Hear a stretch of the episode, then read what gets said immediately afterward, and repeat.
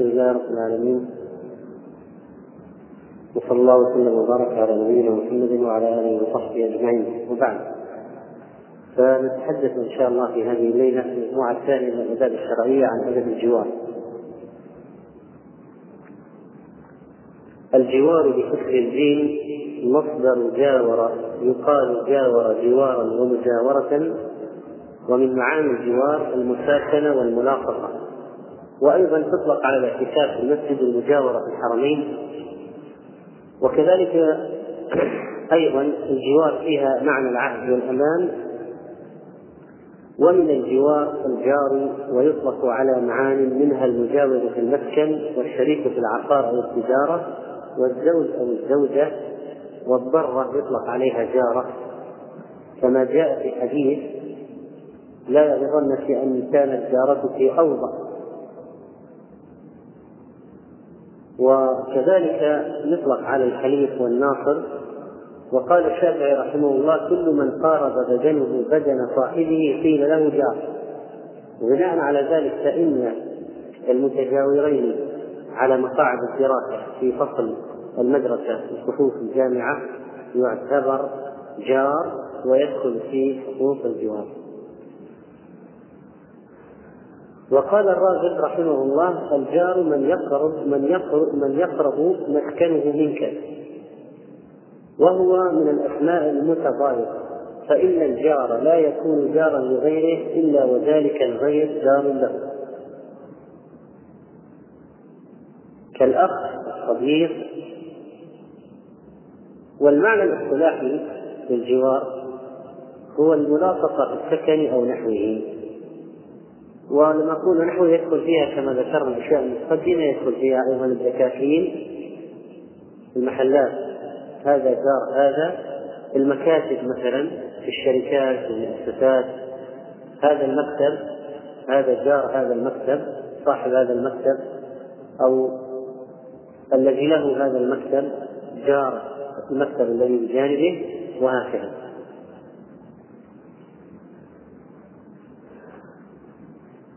وحد الجاري وحد الجاري. كما ذهب الشافعية والحنابلة أربعون دارا من كل جانب من الأمام والخلف واليمين والشمال. والدليل على ذلك حديث أبي هريرة رضي الله عنه أن النبي صلى الله عليه وسلم قال حق الجار أربعون دارا هكذا وهكذا وهكذا. وبعضهم ضيق فقال الجار هو المناصب من جميع الجهات أو المقابل له بينهما شارع ضيق لا يفصل بينهما نهر متسع أو سوق كبير ونحو ذلك. وبعضهم عرفه بأنه ما يجمعهما مسجد أو مسجدان متقاربان. وبعضهم قال إن العرف هو الذي يضبط قضية الجوار.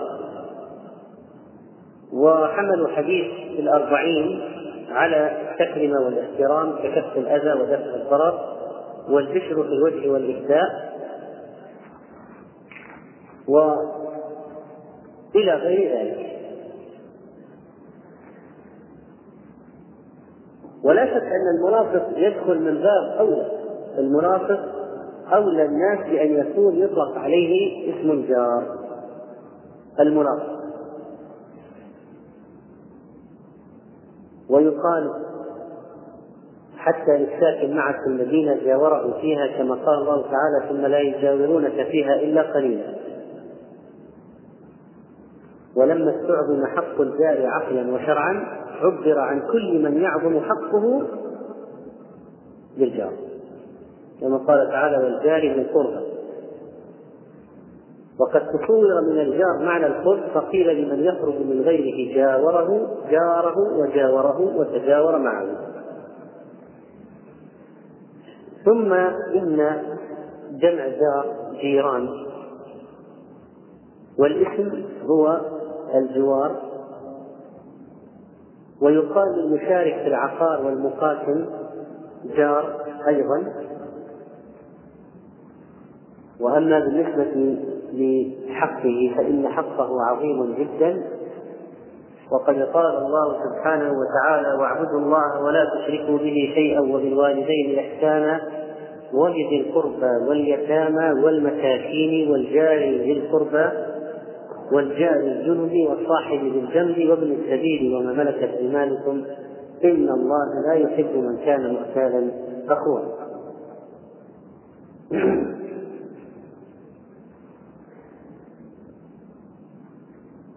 وإذا أردنا أن نضبط الجار بالعدد فإن أقرب التعريفات التي مرت معنا التي يسندها الدليل أربعين جارا من كل جانب من الجوار. في هذه الآية التي قرأناها قبل قليل قوله تعالى في قوله تعالى والجار ذي القربى والجار الجنب. الجار القربى والجار الجنب ما هو الفرق بين هذا وهذا؟ أما صاحب القربى فالقربى معروف وأما بالنسبة للجنب أي البعيد الذي لا قرابة له. فلما ذكر جار القربى ذكر النوع الآخر من الجيران وهو الجار الذي ليس له قرابة والجيران عموما ثلاثة. فجار له ثلاث حقوق وجار له حقان وجار له حق واحد. فأما بالنسبة للجار الذي له ثلاث حقوق فهو الجار صاحب القربة فله حق الجار المسلم صاحب القربة فله حق القرابة وحق الجوار وحق الإسلام. وأما الجار الذي له حقان فالجار كالمسلم غير القريب جار كالمسلم غير ليس بينك وبينه قرابة فله حقان حق الإسلام حق الجوار. وإذا كان لك جار كافر فله حق واحد وهو حق الجوار. وبعض بعض من فسر الآية أدخل في قوله تعالى والجار الجنب كل من جاورك في صناعة أو دراسة أو سفر الذي يجلس بجانبك في مقعد الطائرة مثلا أو السيارة. فإن ذلك يعتبر جارا والمرأة جار للرجل الزوج والزوج جار لها لأجل القرابة. لأجل الاشتراك الحاصل والقرب الشديد الذي يكون بينهم. وأما بالنسبة للأحاديث الواردة في الجار فإنها كثيرة جدا. ومن ذلك قوله صلى الله عليه وسلم ما زال جبريل يوصيني بالجار حتى ظننت أنه سيورثه متفق عليه.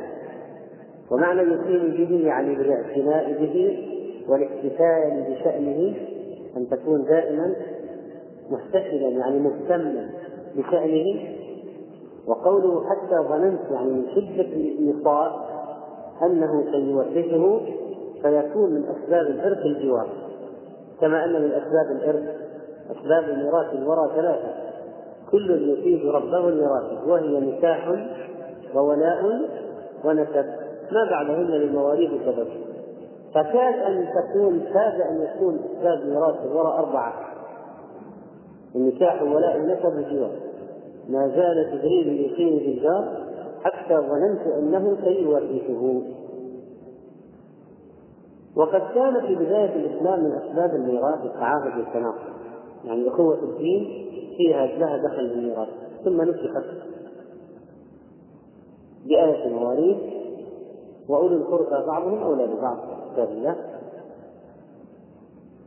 وقال عليه الصلاة والسلام موصيا أبا ذر يا أبا ذر إذا طبخت مرقة فأكثر ماءها وتعاهد جيرانك رواه مسلم. والحديث الذي قبله متفق عليه. وهذه الوصية من النبي صلى الله عليه وسلم لأبي ذر رضي الله تعالى عنه في مسألة طبخ المرقة يعني طبخ اللحم. ما فيه لحم ونحوه. المرق قد يحوي لحم وقد يحوي أشياء أخرى. قد يحوي لحما وقد يحوي أشياء أخرى. فأوصى النبي صلى الله عليه وسلم أوصى أبا ذر رضي الله تعالى عنه أن يكثر المرقة إذا طبخ شيئا بإدام أو شيء بمرقة أن يكثر ويرسل إلى جاره. وقوله فأكثر ماءها ليكثر الإدام وهو ما يؤتدم به حتى يزين الخبز ويصيغه ويصيغه. وتعاهد جيرانه هذا الأمر مثل وأكد عليه. وتعاهد جيرانك أي بالإحسان إليهم وفعل البر معهم بمشاركتك إياهم أو بإشراكهم في الطعام الذي طبخته وقد جاء عند أبي شيبه هذا الحديث بلفظ جاء بلفظ إذا طبختم اللحم فأكثروا المرق فإنه أوسع وأبلغ للجيران فهذا حد على مكارم الأخلاق وإرشاد إلى محاسنها وقد يتأذى الجار بقتال كبر جاره.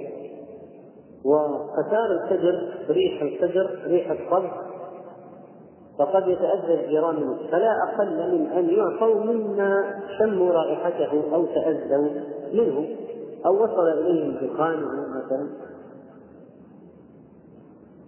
وقد تتهيج عند صغارهم الشهوة إلى الطعام مما مما شموا من الجار وتشتد الحسرة والألم عند الفقير الذي لا يجد مثل ما عند جاره عندما يشم رائحة طعامه.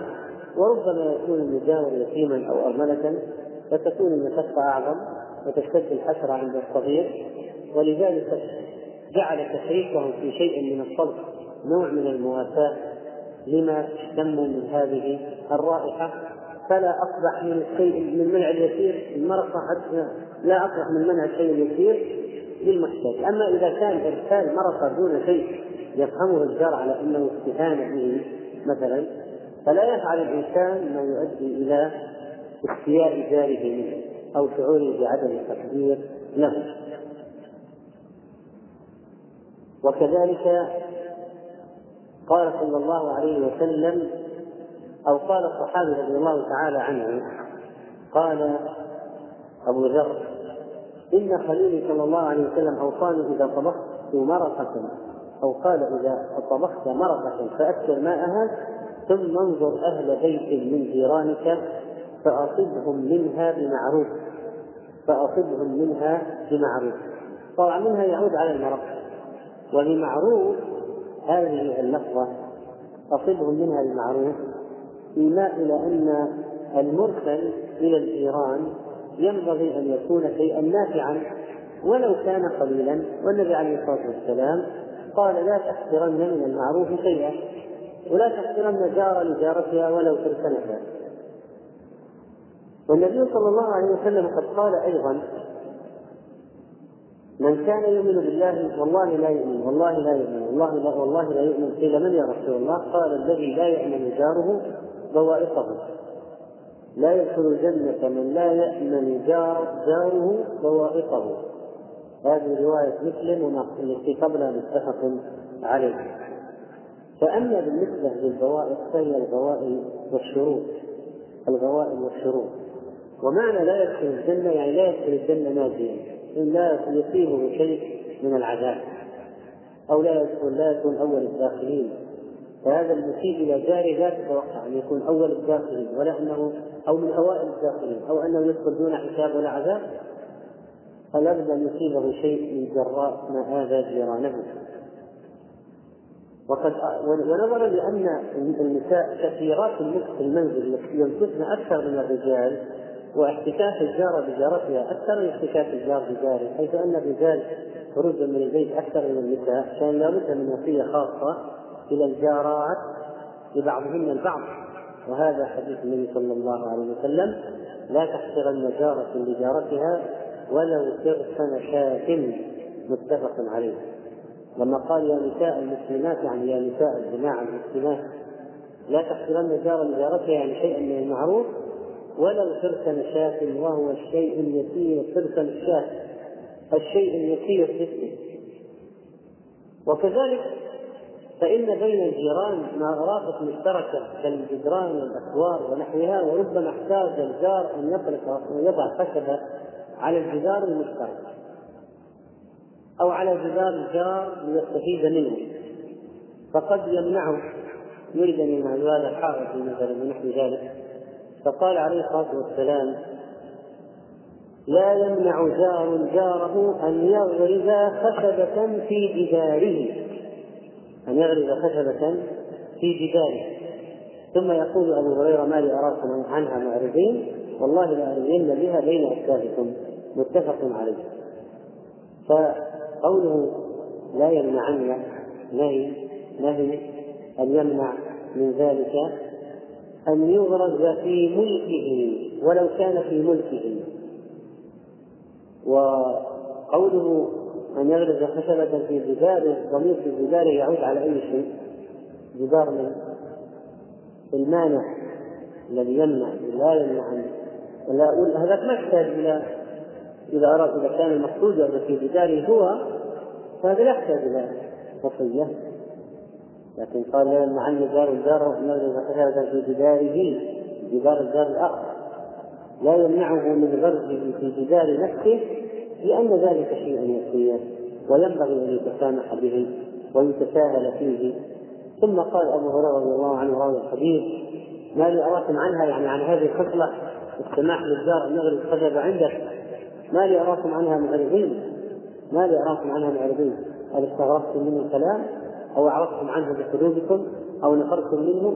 أو لا تفعلونه في الواقع؟ ما لي أراكم عنها معرضين. والله لأرمين بها يعني بهذه السنة التي جاءت في هذا الحديث لأرمين بها بين أكتافكم أي سأبلغكم إياها وألقيها على مسامعكم وأوجعكم تقريعا بما فيها كما يضرب الإنسان الآخر ويرميه بالشيء بين كتفيه وكذلك فإنه صلى الله عليه وسلم لما أوصى بهذه الوصية أراد أن يكون هناك اشتراك في المرافق المرافق المشتركة أو الشيء الذي بينك وبينه لا يمتنعه الاستفادة منه. إذا أراد يضرب مسمار أو يشد حبل مثلا أو يضع سور جزء من من خشب أو ساتر ونحو ذلك. يعني من هذه الأشياء المفيدة التي تفيده ولا تضره لا تضره وتفيده هو فلا تمنعه من الارتفاق بها والاستفادة منه. وهذا الحديث يمكن أن يفهم منه الوجوب. ولذلك اختلف العلماء في هذا. حكم تمكين الجار من وضع الخشب على جدار ذلك هل هو واجب؟ يجب أن يمكنه؟ يأثم لو منعه؟ فقال بذلك بعض العلماء وهما قولان للشافعي. والإجاب قال به أحمد رحمه الله وأبو ثور أصحاب الحديث وهو ظاهر الحديث والمعظم للسنة يقتضي أن يأخذ بهذا. وكلام أبي هريرة وكلام أبي هريرة ما لي أراكم عنها معرفين وما يدل على شيء من هذا. وكأن أبا هريرة مثلا لاحظ أنهم استغربوا الكلام أو أنهم توقفوا عن العمل مثلا فقال ما لي أراكم عنها معرضين لا تريدون هذا. وقال صلى الله عليه وسلم من كان يؤمن بالله واليوم الآخر فلا يؤذي جاره فلا يؤذي جاره. والإيذاء أنواعه كثيرة وإيذاء الجار حرام سنأتي على بعض أنواع الإيذاء. وكذلك فإنه صلى الله عليه وسلم قال من كان يؤمن بالله واليوم الآخر فليحسن إلى جاره. فذكر الإحسان وذكر وذكر الإحسان وذكر أيضا عدم الإيذاء حتى تكتمل القضية من طرفين. فإحسان وعدم إيذاء لأن عدم الإيذاء ما يتضمن الإحسان. يعني أنت ممكن لا تؤذي لكن لا تحسن فليس هذا هو المطلوب. ما هو فقط أنك لا تؤذي أن تحسن أيضا. أما الإحسان ينافي الإيذاء. يعني إذا قال أحسن فمن باب يعني واضح أنه لا تؤذي. لكن لو لما قال لا تؤذي أكد على هذا الجانب لأنه يحصل أذية من الجيران لبعضهم. أكد عليه. لكن عدم الإيذاء لا لا يعني وجوب الإحسان. ولذلك أكد عليها من جهتين الإحسان وعدم الإيذاء. نعم. طيب. وكذلك فإنه صلى الله عليه وسلم لما سألته عائشة رضي الله عنها وقالت له يا رسول الله إن لي جارين فإذا أيهما أهدي؟ قال إذا أقدر بهما من كذاب رواه البخاري. ولما أمر بإكرام الجار علمت عائشة رضي الله عنها وكان الزاد عندهم قليلا كانوا يضيء ليسوا على من العيش. وكان أيام كثيرة ما ما يوقد في النبي عليه الصلاة والسلام. نار ولا يطبخ شيء ما في شيء يطبخ أصلا. وأرسل مرة ضيفه فلم يوجد إلا الماء. واحيانا تاتي يعني ناتي لبن من هنا شيء من هنا مما يبدا إلى النبي عليه الصلاة والسلام. ولا كانت المدينة العيش ليس في ساعة. فلما كان هذا وربما يحضر عند عائشة الحديث الجيران كثر اذا قلنا أربعين من كل ذلك طيب فما الذي يسع؟ ماذا يسع هؤلاء الجيران الكثر؟ فلذلك سألت قال قالت إن لي جارين فإلى أيهما أهدي حيث أن الشيء ما يتسع للجميع ما يتسع للكل ما يتسع حتى للمجنون فقال عليه الصلاة والسلام إلى أقربهما من كبابا إلى أقربهما من كبابا. وهذا أحد الأقوال في تفسير والجار الجر والجار بالقربى على أحد الأقوال. آه، جار القربى القريب الأقرب. ولكن القول الآخر الأشهر القربى صاحب القرابة صاحب القرابة أن الحديث بينك وبينه قرابة. وقال عليه الصلاة والسلام خير الجيران عند الله خيرهم لجاره. رواه الترمذي وهو حديث حسن. وخيرهم لجاره يعني في النفع والدفع. النفع والدفع. فهو ينفعهم ويدفع عنهم ويؤذيه. فهذا خير الناس واكثرهم ثوابا وأكرمهم منزلة عند الله سبحانه وتعالى. اكرمهم منزلة عند الله سبحانه وتعالى. وقد ذكر صلى الله عليه وسلم أحاديث متعددة في مسألة الجار ومن ذلك أنه صلى الله عليه وسلم أخبر يعني من عظم أو كان يستعيذ من عظم آه، أثر الجار. يقول اللهم إني أعوذ بك من الجار من جار السوء في دار المقامة. في دار المقامة فإن جار البادية يتحول. حديث صحيح رواه ابن حبان والحاكم صححه فخر الجاري والالباني دار البادي دار البادي يعني مثلا أنت راكب البحر جاء جنبك واحد جار سوء هذا ما مهما طول ما ما مهما مكث ما لا يصيب لكن في البلد وبالذات إذا كان بيتك بيت ملك. ليس مستأجر حتى تغير. أصلا حتى لو كان مستأجر النقل من البيت عذاب. ولولا أن كتب الله علينا الجلاء لعذبنا الجلاء عن البيت وعن الديار عذاب. لولا أن كتب الله عليهم هذا النوع من العذاب لعذبهم بعذاب آخر. هذا معنى الآية. فجار المقامة جار السوء في دار المقامة هذا خير مثير خصوصا اذا كان بيت لا تجد له بديل بيت لا تجد له بديل هذه من اكبر المصالح ولذلك فانه عليه الصلاة والسلام استعاذ قال اللهم إني أعوذ بك من جار السوء في دار المقامة المقامة. فإن جار الباب يتحول.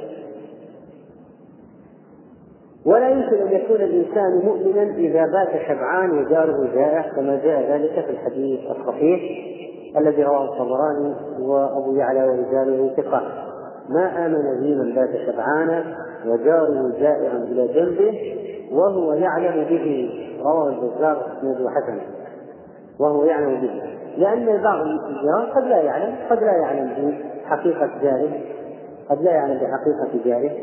ولذلك فإن العلم إذا وصل إليك عن ذلك فقد قامت عليك حجة في مساعدته. قد قامت عليك حجة في مساعدته. ومن سعادة الإنسان في المقابل الجار الصالح كما جاء ذلك عن النبي صلى الله عليه وسلم في قوله من سعادة المرء الجار الصالح والمركب الهنيء الهني والمسكن الواسع وقال أربعة من السعادة وذكر الجار الصالح. وأربع من الشقاء الجار السوء فإذا الإنسان ملك جارا صالحا هذا من أسباب سعادته في الدنيا. وهناء عيشه. أن يكون عنده جار صالح. وكذلك فإنه عليه الصلاة والسلام أوصى.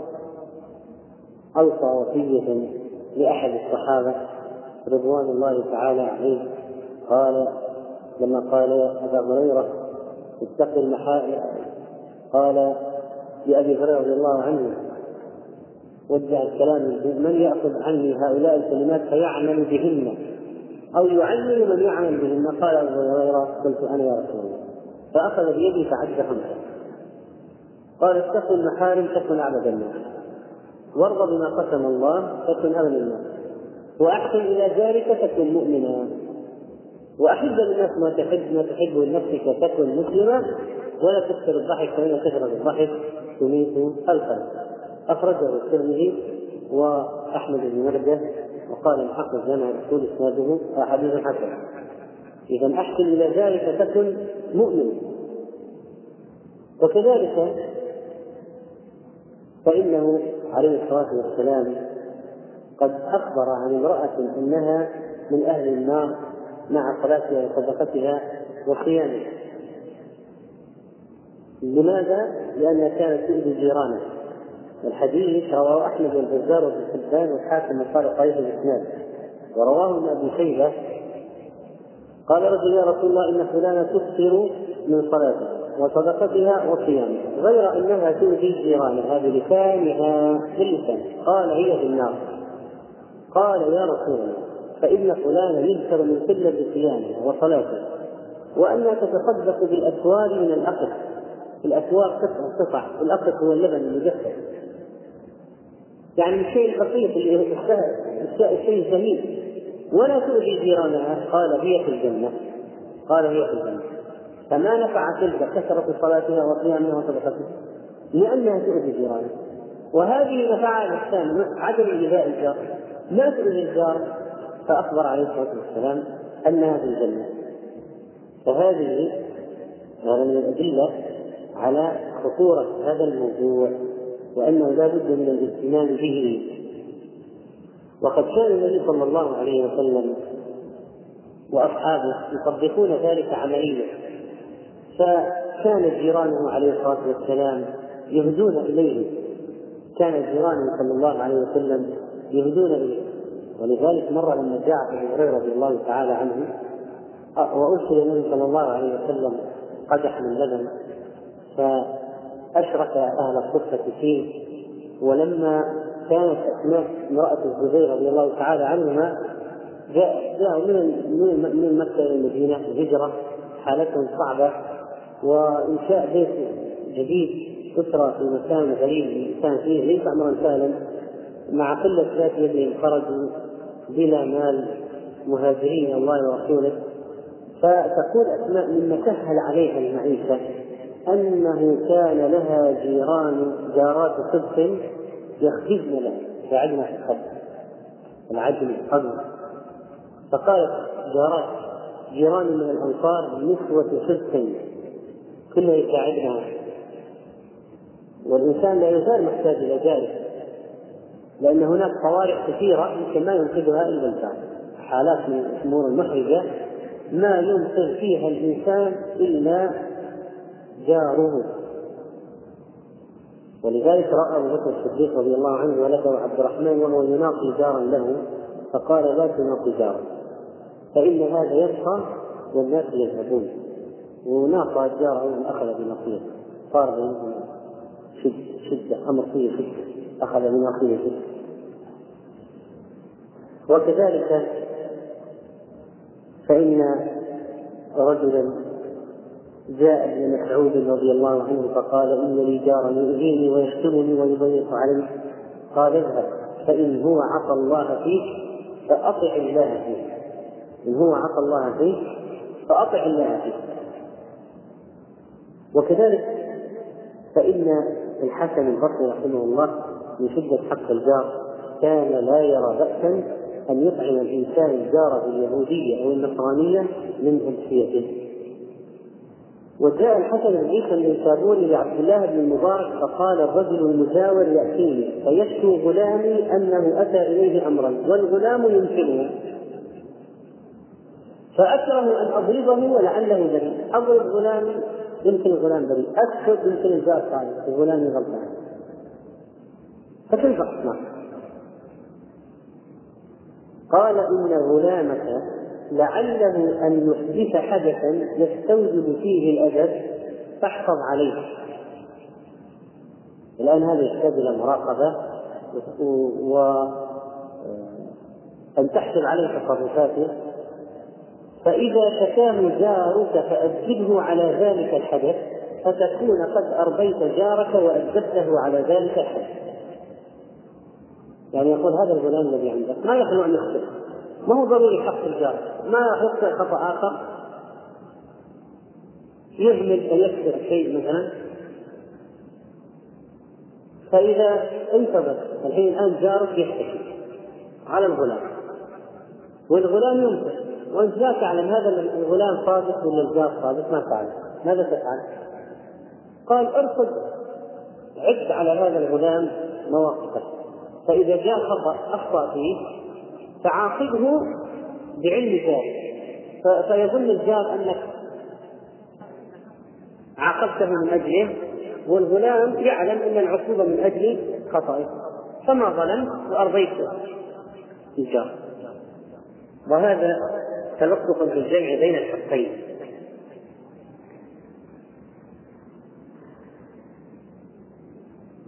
وكذلك فإن حقوق الجار متعددة إذا أردنا أن نتحدث عن حقوق الجار فإنها كثيرة. ومما ذكره العلماء في هذا في حقوق الجار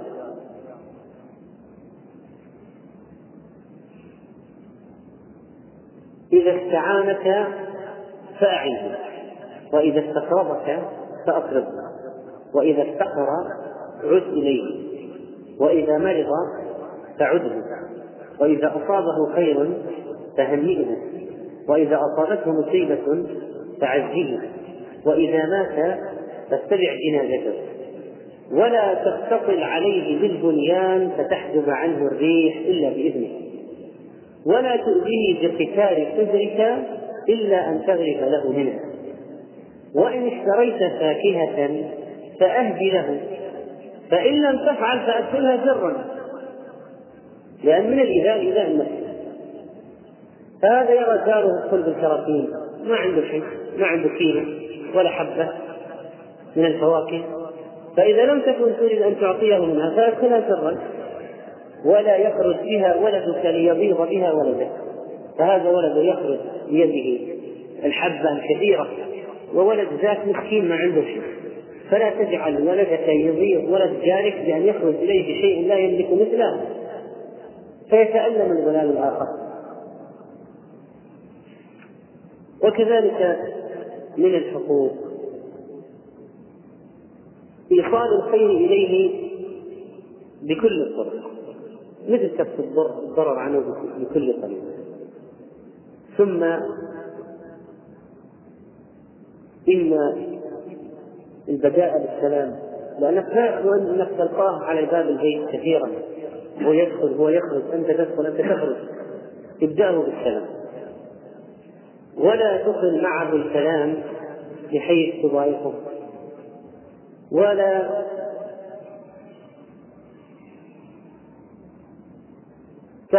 تجمع له الزلات ثم تحاسبه عليها كما تحاسب موظف عندك أو سائق أو خادم. وأظهر السرور بما أسره. واصفح عن زلاته ولا تطلع إلى السطح على عوراته ولا تضايقه بوضع الجذع على جداره ولا تطرح القمامة أمام بابه ولا تضيق عليه الطريق. ولا تقف أمام باب الحراج في هذه الأيام أو تأخذ مكان سيارته المظلل الذي أمام بيته. لأن الآن هناك مواقف قد تكون مخصصة. يعني كل عمارة مثلا فيها في كل لكل شقة مثلا بعض العمارات تخصص مثلا موقف السيارة. أو يأخذ المكان الذي أمام البيت بالضبط. أو يحد عليه مثلا مكان الخروج. واستر من كشف من عوراته ولا تغفل عن ملاحظة جاره عند ضيفته فقد يسافر يرجع. يجد البيت كله مسروق كيف؟ قال والله شفنا سيارة شركة جات تحملت قلنا يمكن انك نقلت من الناس ما المشكلة الآن ما أحد لا, يدرون عن أحوال بعضهم. الحين هذا ينقل من المنطقة ما تدري عنه أنه سينتقل من البيت. هذا تقصير. ثم بعد ذلك يقول ذكرنا أنك نقلت من البيت. ولا ما هو إلا حرامي محترف. أتى بشركة بسيارة شركة وقال عندي بيت. من من الشركة التي تأكد أن هذا من بيت ملك فلان؟ خلاص عرف أن هذا البيت قد غاب صاحبه. فجاب شركة الحرام فتح الباب وجاب شركة ثانية. من كل وهو من بعيد لو صار شيء هرب ولو ما صار شيء أخذ الباب. وهذا جاره يقول ما أدري أنا ظنيتك نقلت. يعني هذا نقل الجار نقل يعني خبر كبير كيف لا لا يدرى عنه. فلذلك إذا سافر الجار من حق الجار عليه أن يلاحظ جاره في غيبته. ولو شاف شيء أمام بيت الجار الناس غريب غرباء واقفون إيش عندكم؟ ماذا؟ ماذا تريدون؟ كأنه يعتبر لابد أن تعتبر بيته مثل بيتك ولا تسمع كلاما فيه بدون دليل وتسمح لأحد أن يغلق صدرك عليه وغض بصرك عن نسائه لأن الجار لا يخلو أن تخرج زوجته من من مثلا أو بناتهم نساء بيته من الدار وإذا خرجنا فربما تكون المرأة لتوها لم تعدل ملابسها. بعض النساء تطلع وتعدل على الطريق. من قلة الدين. تجد بعض النساء وهي طالعة تكمل لبس العباية تكمل لبس الأشياء. خلاص صارت في الشارع. المفترض أنها قبل أن تخرج من بيتها أن تكتمل تكتمل الحجاب كله لكن مع الأسف بعض النساء لا تكمل لبس حجابها إلا في الشارع. في خارجة إلى الشارع وتكمل اللبس فهنا ماذا يفعل الإسلام؟ الشكوى إلى الله النصيحة وأن يغض بصره. أن يغض بصره. كذلك تقف السيارة مثلا أمام باب الجار. ينزل منها نساؤه المرأة إذا نزلت لا تخلو إذا دلت ساقها من السيارة لتنزل. أن تنكشف ساقها مثلا. فغض البصر على نساء الجيران. وهن يدخلن وهن يخرجن وهن ينزلن من المركبة وهن يصعدن إليها. لا بد من غض النظر. كذلك بعض الخادمات الآن مثلا خدم الجيران تخرج يرمي القمامة هذا مشمرة يعني عن العمل كأنها في فلا بد من نصح الجار أن الخادمة التي عنده لا بد أن تحتشم. وخروجها لإلقاء القمامة إلقاء الزبالة في البرميل لا بد أن يكون في بحشمة بحجاب وإذا كان لا لم تحتشم لا يجعل لا يمنعه من الخروج يجعل السائق له بنفسه يخرج القمامة فإذا خرجت الخادمة غض بصره بحق الجار لأن هذه خادمة الجار. وبعض الناس يقول قدامة الجار ما لها قيمة. يعني لو أننا عبثنا معها يعني أصلا سللا فيه ماذا صار سللا يعني فقط هذا من حقوق الجار أن تحترم حتى حقوق أو حرمة خدمه. خادماته خادمته مثلا. أن تحترم الحقوق أن تقوم بالنصيحة. حقيقة تقوم بالنصيحة؟ وأن تتلطف مع أولاده. لأن بعض الناس من المشكلات الكبيرة أنه يعني يعتبر له الأحقية في معاقبة أولاد الجيران. يعني يأخذ راحته في ضرب ولد الجار. طيب رمى الكرة طيب ولد يلعب يعني رمى الكرة ولد هذا ولد من طبيعته اللعب فالأشياء العادية تحتمل. إذا كان زودها تحتمل أن وإذا كان صار الشيء لا يطاق سلم أباه. لكن أن تعطي لنفسك الأحقية في بضغط ولد الجار فورا بدون إعلام ولا إخبار أبيه هذا غير صحيح. ولا الإنسان المطلوب منه أن يتحمل. الآن حق الجار أن يتحمل أذاه أن يتحمل وليس أن يرفض له تحركاته. أن يرفض له تحركاته جاء واحد من قال يا الله أنا جاء لا لا أستريح عليه كلما نظرت إلا أجد الستارة يحركون الستارة. وإذا نظرت لهم كسروا الستارة. طول الوقت يكشفون الستارة ينظرون إلى مدخل البيت إلى شبابيك البيت فهذا في الحقيقة يعني قلة دين قلة مروءة. قلة مروءة. وضعف الأخلاق. ثم إن من حقوق الجار أن تعلمه أمر دينه وأن تنصحه.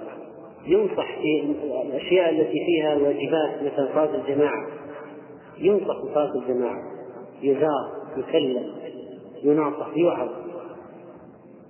وكذلك إذا جعل منكرا في بيته ينصح بإزالته.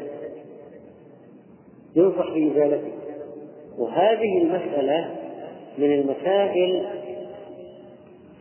التي فيها كلام للعلماء وهي قضية إنكار منكر الجار. نقل عن مهنا الأنباري رحمه الله عن أحمد أنه سمع صوت طبل في جواره فقام إليهم من مجلسه فأرسل إليهم ونهاهم. يرسل إليهم ولم يقول لو سمحت لا لا تشغلوا هذا المنكر في البيت ترى أذاه وصل إلينا. اتقوا الله. وأما بالنسبة للمنكرات التي في قعر بيت الدار هذه لها تعامل خاص جاء عن الإمام أحمد رحمه الله في رواية محمد بن أبي حرب الرجل يسمع المنكر في دار بعض جيرانه قال يأمره فإن لم يقبل جمع عليه الجيران ويهول عليه. جمع عليه الجيران سمع مجموعة من الجيران يقول يا فلان بيتك فيه كذا ويخرج منه كذا ويدخل اليك كذا. الآن في في شارع واحد وحي واحد. وأنت نساء أجنبيات ونساء متعددات من أشكال وألوان مختلفة. داخلين طالعين. أن نكتب لك حل ولا نرفع إلى المحكمة. يهولوا عليه فتصير القضية الآن إذا صار بيت الجار موضع اشتباه يوعظ ويخوف بالله. طيب وإذا ما استعظ؟ يجمع عليه الجيران. ثلاثة أربعة خمسة يذهبون معا لأنه قد لا يخاف من من الواحد لكن يخاف من المجموعة. فإلا هدده قال أشتكي ارفع الامر إلى القاضي لأن مصلحة الجار في الحقيقة أن يكف عن المنكر. إذا أردت أن ترحمه فعليك أن تسعى لمنع من المنكر الذي يعذب بسببه في الآخرة. تدرا عنه عذاب الآخرة بنصيحتك. وأما بالنسبة لقضية التجسس لو قال واحد جاني ما يعني خاف من عنده بلاء أبغى اتجسس نقول لا يجوز. المسلم الذي ظاهره العدالة لا يجوز التجسس عليه.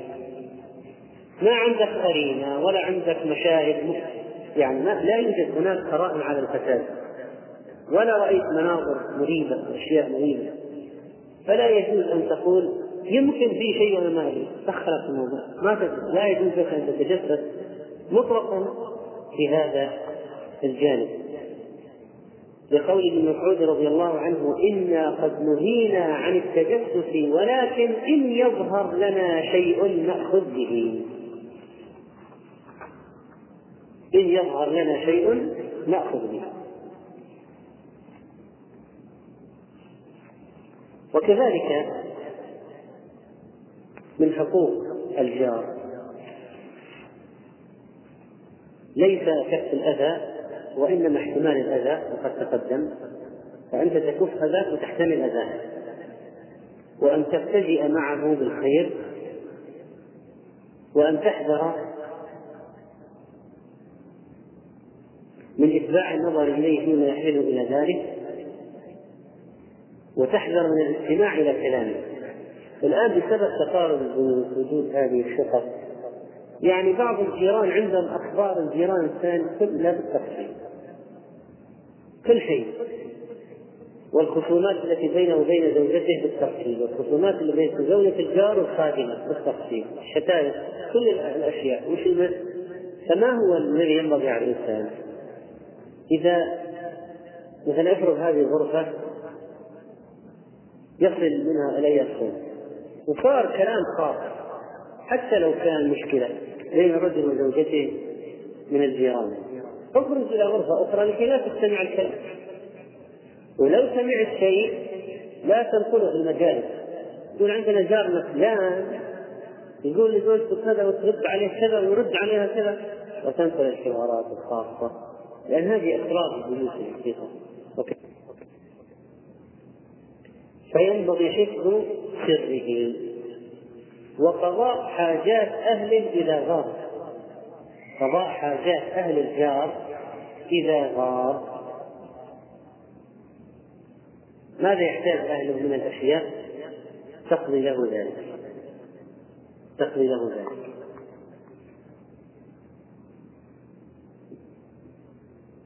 وكذلك الحذر من إزعاجه بالأصوات. فإن بعض الناس يشغل أقصى ما يمكن من الصوت المسجل ونحوه ويؤذي جاره. وهذا مشاهد كثير وبعض أنواع الإيذاء أو بعض أنواع البيوت قد تكون اسقفها مشتركة. الصوت يصل بسرعة. يصل الصوت بسرعة الاشتراك في السقف أو البناء فيكون ما, ما, ما يشغله من أصوات في بيته واصل إلى الجار. سواء كان طاعة ولا كان معصية أو كان كان شيئا مباحا. فلا يجوز الازعاج به مطلقا. قد يكون في وقت القيلولة قد يكون في وقت الليل وقت نومه وراحته. وكم من جيران يرمون قماماتهم أمام أبواب جيرانهم وكم من جيران يستعيرون بعض المتاع من جيران ثم لا يردونه وكم من جيران لا أمانة لهم على أموال جيرانهم. وكم من رجل فاضل هجر داره من أجل جاره المؤذي وربما توسط الإنسان وخاف لكي يكف الجار أذى يحتاج إلى إدخال واسطة لكي يكف الجار أذى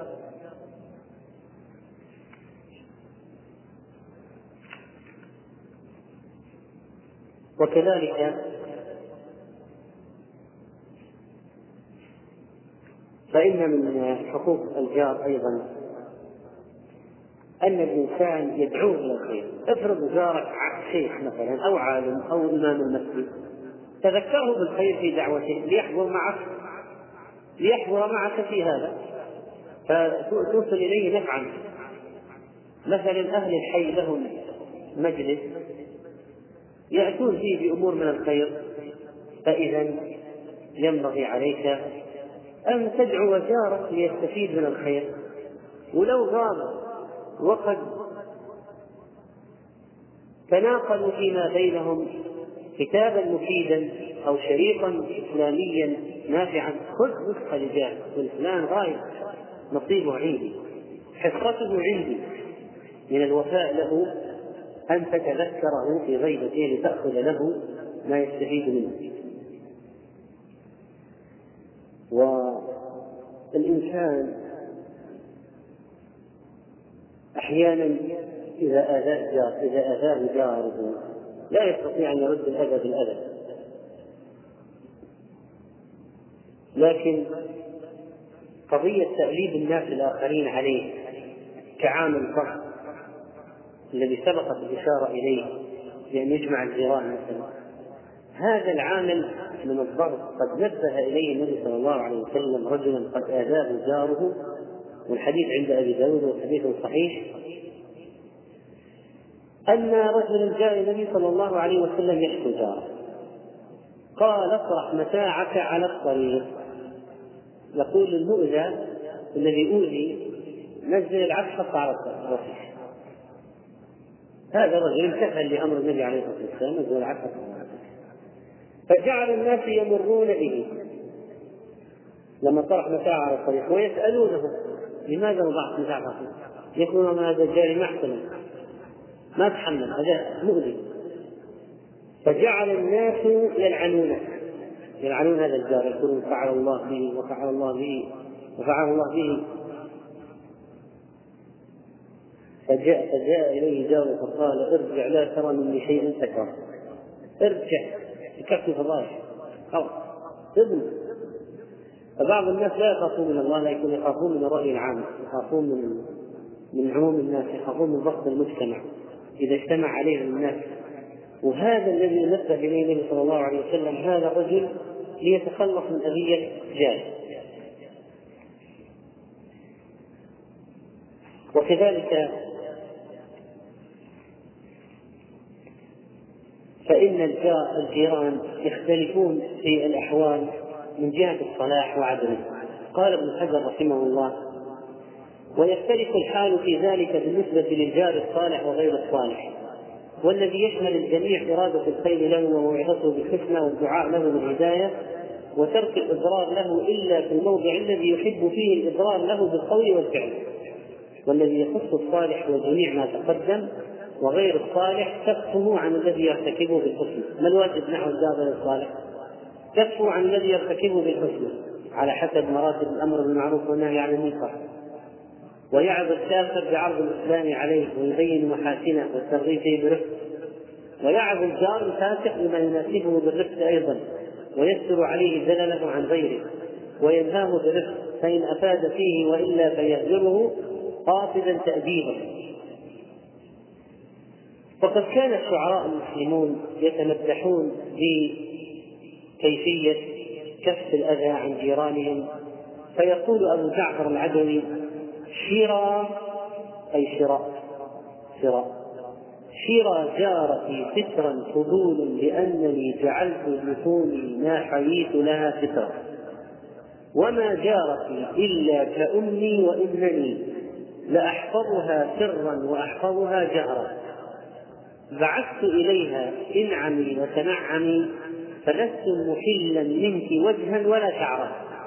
لا أنظر إلى الوجه ولا يشعر وقال حاكم الطائف القديم ناري ونار الجار واحدة وإليه قبلي تنزل الفجر وإليه قبل قبل ما ينزل الفجر يعني طعامي يكون فجر الجار نزل ما ضر جارا لي أجاوره أن لا يكون لبابه فكر حتى لو ما عنده ما له باب لا يتضرر مني أرضي إذا ما جارتي بردت حتى يواري جارتي الخدر وقال أحمد بن علي الحراني حراني والجار لا تذكر كريمة بيته. واغضب لابن الجار إن هو أغضبه. احفظ أمانته وكن عزا له. أبدا وعما شاءه متجنبا كن لينا للجار واحفظ حقه كرما ولا تكن للمجاور عقربا ويروى أن جارا بن المقطع أراد بيع داره في دين ركبة وكان يجلس في ظل داره فقال ما قمت إذا بحرمة ظل داره إن باعها معدمة. فدفع فدفع إليه ثمن الدار وقال لا تبعها لا تبعها وكذلك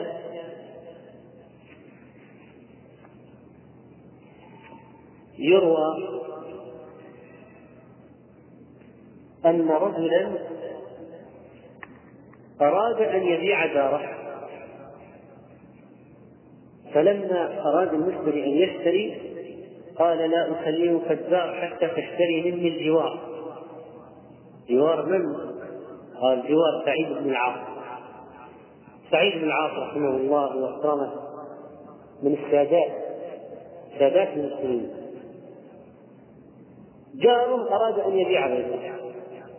من غلاوة الجوار قال أنا أبيع بيتي وأبيع الجوار. من اللي يشتري جوار سعيد بن العاص وتزايدوا في الثمن. وقالوا للشخص هل رأيت أحدا يشتري جوارا أو يبيعه؟ قال ألا تشترون جوار من إن أسأت إليه أحسن إليه وإن جهزت عليه حلم عليه وإن أعترت وهب لي حاجة. فبلغ ذلك سعيد بن العاص فبعث إليه بمئة ألف درهم. فكان يبيع الجار بالجار قبل الدار قالت امرأة فرعون رب ابن لي عندك بيتا. عندك أولا عندك بيتا. أين هؤلاء من أكثر جيران زمننا الذين لا تكاد تهدأ أذيتهم وشتائمهم وسبهم وهجرانهم ومشاجراتهم؟ وتقاطعهم وكيد بعضهم لبعض رجالا ونساء وأولادا. قال بعض من بلي بجار السوء ألا من يشتري جارا مؤوما بجار لا ينام ولا ينيم ويلبس بالنهار ثياب مسك وشطر الليل شيطان رجيم. خذوه يعطوني واحد ينام أبغى جار ينام رجال لا ينام يسعى في الشر طيلة الوقت يسعى في الشر. قال علي بن أبي طالب للعباس ما بقي من كرم إخوانك؟ قال الإقبال على الإخوان وترك أذى الجيران. وقال بعضهم سقيا ورعيا لجيران نزلت بهم كأن دار اضطرابي عندهم وطني. إذا تأملت من أخلاقهم خلقا علموا علمت أنهم من حلية الزمن. فالجيران خصوصا في بلد الغربة الإنسان مثل هؤلاء مثلا الذين جاءوا من بلدان أخرى للعمل في هذه البلاد. مثلا الناس جاءوا من مصر من الشام من اليمن من أفريقيا من غيرها من باكستان من الهند. ما الذي يهون عليهم يا إخوان المعيشة في بلد الغربة؟ هذه البلد بالنسبة لهم بلد غربة. أهم شيء بالحقيقة يهون عليهم الجار. إذا كان جاره طيب ظن أنه كأنه في وطنه. كما قال هذا الرجل؟ قال سقيا ورعيا لجيران نزلت بهم كأن دار اغترابي عندهم وطني. كأني في وطن. بل يمكن أحسن من من هؤلاء من هؤلاء الجيران من من خيرهم مما رأى من الخير صار أحسن مثل وطني أو أحسن. وكذلك فإن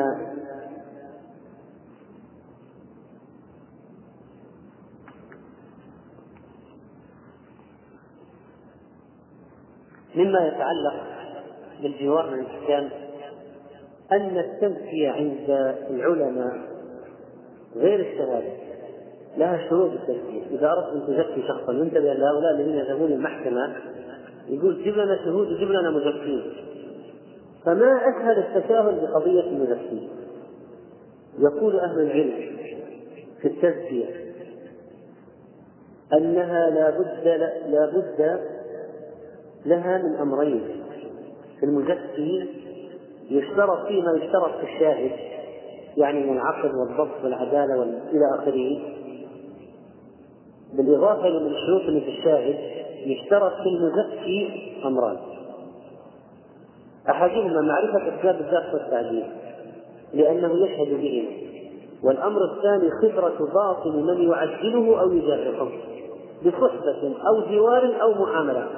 شوف القاضي الذكي الفاهم يعني إذا جاءت قضية تزكية والتزكية مهمة قال هات لي ناس من جيرانك يزكونك. ولكن شوف الآن في المحكمات يأتي بعض الناس في ردها في المحكمة في في طرقة المحكمة يقول وين أبغى مزكي طيب أنا أبغى شاهد. تعال أنا ازكيك بالشهاده سبحان الله. ما يعرفه. كيف يزكي لا يجوز لا بد أن يكون قد عاطف قد عايش رافق جاور سافر معه. مضى معه وقت طويل شارك في مال شارك في شيء. كيف يزكي شخصا لا يعرف حقيقته؟ لا يجوز ذلك مطلقا. وكذلك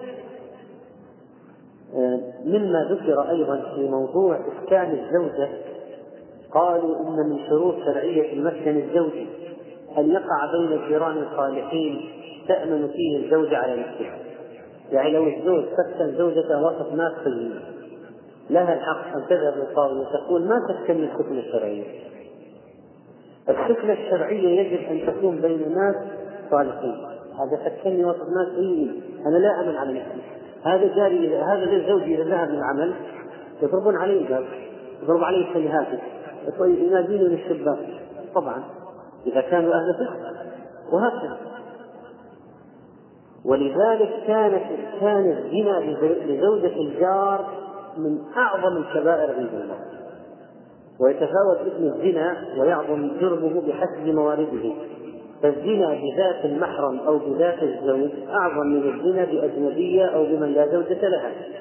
لأن فيه انتهاك حرمة الزوج وإفساد فراشه وتعليق نسب عليه لم يكن منه يدخل عليه ولا ليس من أولاده فيضاف إلى نسبه. وهذا أعظم إثما من وجرما من الزنا بغير ذات البعل والأجنبية. فإن كان زوجها جارا انضم له سوء الجوار وإيذاء الجار بأعلى أنواع الأذى وذلك من أعظم البوائق فلو كان الجار أخا أو قريبا من الأقارب انضم إليه قطيعة الرحم فيتضاعف الإثم. وقد ثبت عن النبي صلى الله عليه وسلم أنه قال لا يدخل الجنة من لا يأمن جاره بوائقه ولا بائقة أعظم من الزنا بامرأة الجار. فإن كان الجار غائبا في طاعة الله كالعبادة وطلب العلم والحج والجهاد تضاعف الإثم حتى إن الزاني بامرأة الغازي في سبيل الله يوقف له يوم القيامة فيأخذ من عمله ما شاء. قال رسول الله صلى الله عليه وسلم حرمة نساء المجاهدين على القائدين كحرمة أمهاتهم. وما من رجل من القاعدين يخلف رجلا من المجاهدين في أهله. فيخونه فيهم إلا وقف له يوم القيامة فيأخذ من عمله ما شاء فما ظنكم؟